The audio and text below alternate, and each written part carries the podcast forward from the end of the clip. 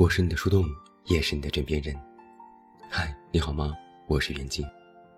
那在今天晚上的节目当中，袁静为你送上的这篇文章来自庄雅婷，题目叫做《不允许犯错的人生也太难了》。我以前大致写过这样的一个故事：普通人家的女孩，读了个普通大学，毕业之后也没有什么太好的去处，累了。也觉得很难，于是就和大学同学结婚了。当年就生了孩子，后面的日子就是一家三口生活在一个小城市。女孩子变成了宝妈，成为带孩子的全职主妇。对于别人的生活，我们不应过多评价，听到的感想反而是来自于知青家庭。有些人认为，早知如此。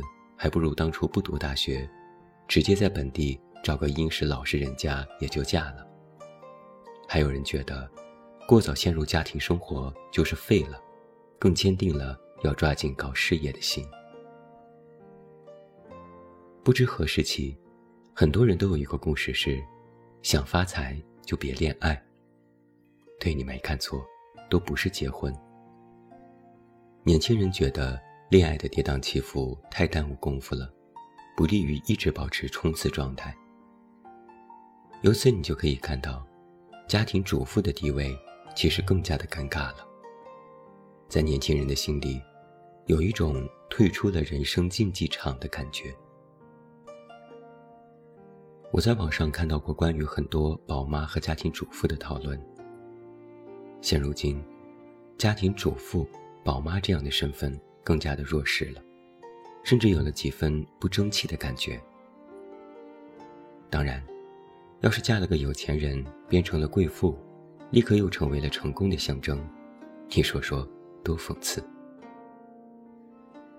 我又想起这件事，是因为前几天有一个热帖，一个女子资助了女学生上学，后续联系发现，女学生毕业之后也是直接嫁人当了家庭主妇。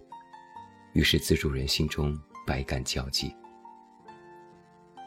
我非常理解，本来以为帮助了一只雏鹰，期待它翱翔于天际，结果是公园里的鸳鸯，悠哉悠哉。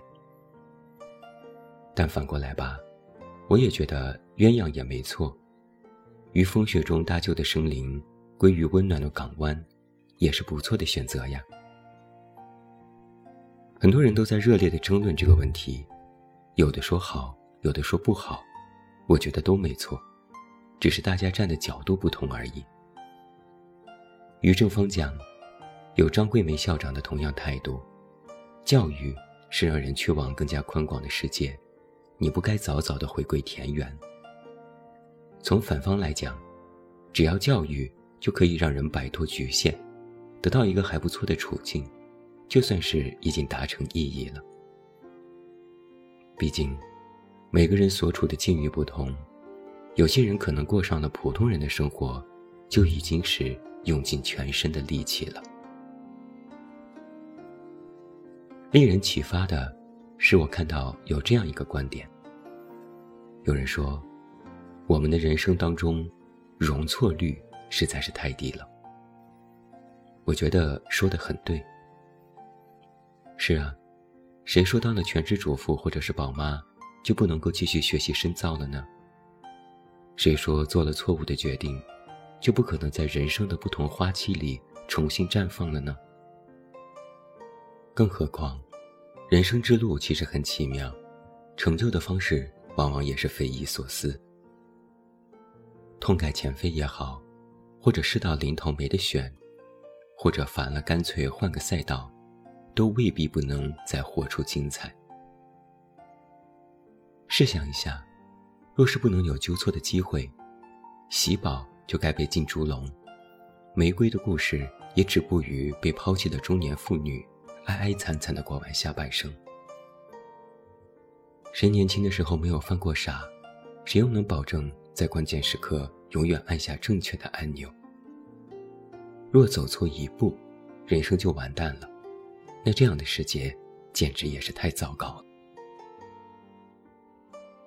我始终觉得，这世间的人呐，和这世间的花草是一样的。有人耐热，有人耐寒，有人春天就开花，有人挺到严冬才结果。有人喜欢灿烂的阳光，也有人喜欢阴凉和安静。如果说春天没开花就意味着失败，不能晒太阳就意味着没有经受考验，那真的太糟了。由此延伸，有这样一个观点是：每当经济下行，保守主义就会抬头，因为试错的成本太高，或者说我们已经经不起试错了。缺乏的安全感，让人本能的去选择那些看似稳定的东西。最近考公想上岸是一种体现，家庭主妇被认为是高危的错误选择，也是一种体现。前者是想找人兜底，后者是被认为没有人真的可以为你兜底。如果制度设计缺陷，或者经济形势严峻，那么社会的容错率就会越来越低。每个人都开始战战兢兢的，不敢走错一步，因为知道摔倒了，可能就真的爬不起来了。就比如我有不少朋友。都在焦虑的鸡娃这件事。我曾经也不知深浅的说：“放松，给他们快乐的童年。”后来焦急的家长们给我科普了竞争潜质的事儿。意思就是，如果你不小学、初中就开始鸡娃，那么有一些孩子是上不了高中的。你查一下现在各地的高中录取率就明白了。也就意味着。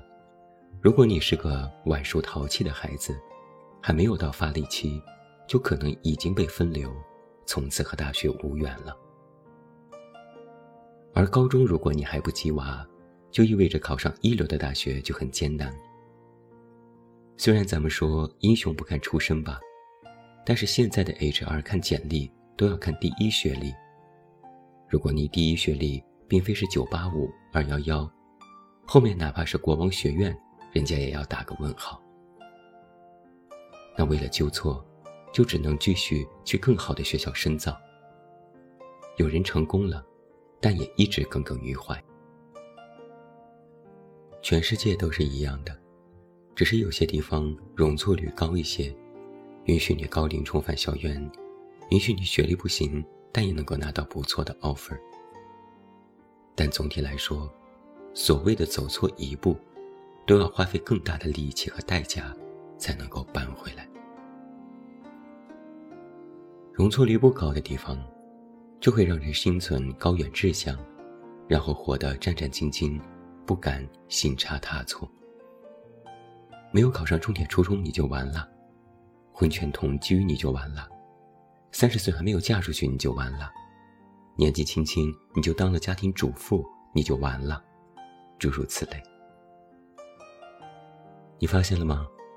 有些完了，我们已经克服了；有些完了，是正在进行时；有些完了，死灰复燃。总有一款焦虑是针对你的，让你永远支棱，永远紧绷，永远不敢大错一步。我记得看过一篇文章，它讲述了日本人是如何滑落阶层的。在我看来，日本就是一个容错率极低的社会。在当年终身雇佣制的大环境下，一旦你离开大公司，立刻就会变成了没有身份的人，只能做一些兼职，而兼职收入和正式雇员那可是天差地别。想要重新回到系统内，就是天方夜谭。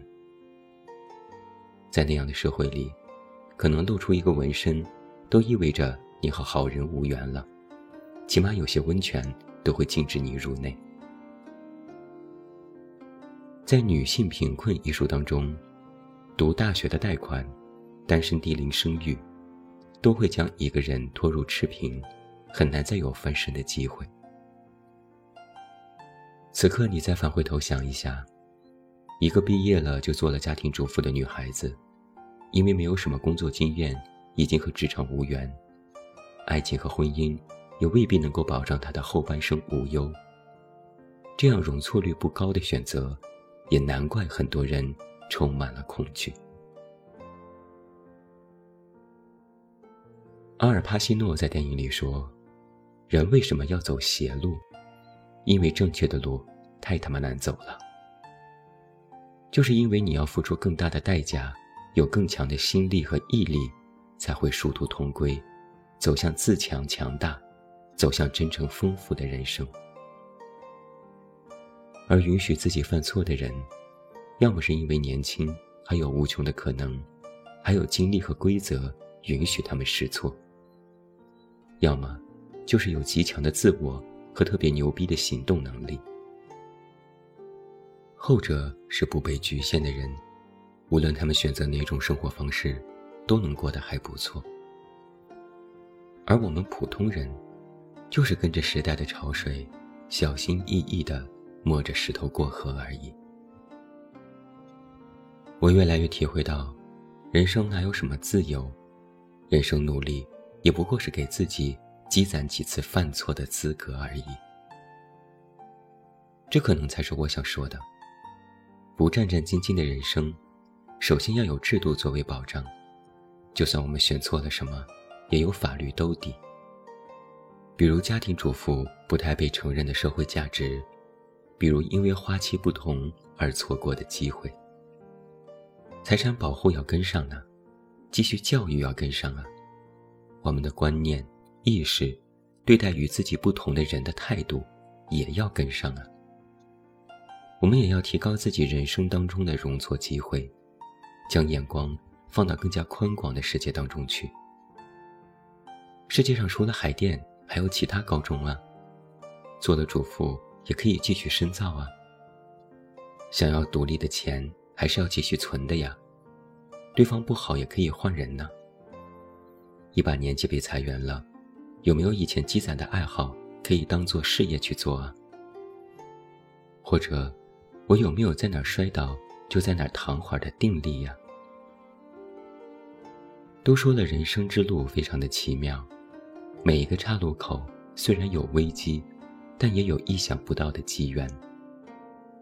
只要不被犯错这件事吓木了，就怎么都好办。不允许犯错的人生真的很难，走错一步就完蛋的人生，真是太糟糕了。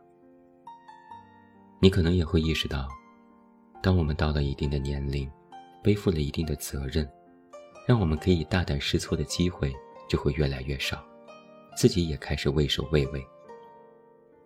毕竟人生不是考试，很多事没有下一次，而哪怕是考试。也不是永远都有下一次这样的机会。当我们自己首先意识到这一点之后，其实就能明白很多人的处境，尝试去理解他人的选择和境遇。我们评价他人生活的时候，往往从自己的处境出发，而世间千姿百态，你看不上的，可能是人家刚刚好的生活。我们自以为周全的，也可能是他人心中的高位。依我说啊，不随便评判别人的生活是否值得一过，也是提高社会容错率的方式之一。谁愿意干什么就干什么，单着、结婚、离异、单亲、支冷、躺倒、脉冲式仰卧起坐、读书。不读了，上岸，跳水，怎么都好。没有对错，只有经历。大家宽容的对待彼此，各有各的因果福报。对自己松弛一点，对别人也松弛一点。这就像是开车，你行驶在路上，开着导航，心里也在紧张，但也别慌。外松内紧，暗暗使劲儿，眼到手到，不会太出岔子的。放松了，各位，就好像在高速公路上飙车，反正最后，我们都会堵在收费站，相视一笑。我是你的树洞，夜深的枕边人。也欢迎喜马拉雅听友为我们本期节目送出你手中宝贵的月票，它对我很重要。关注公众微信“远近”，找到我。我是远近，晚安。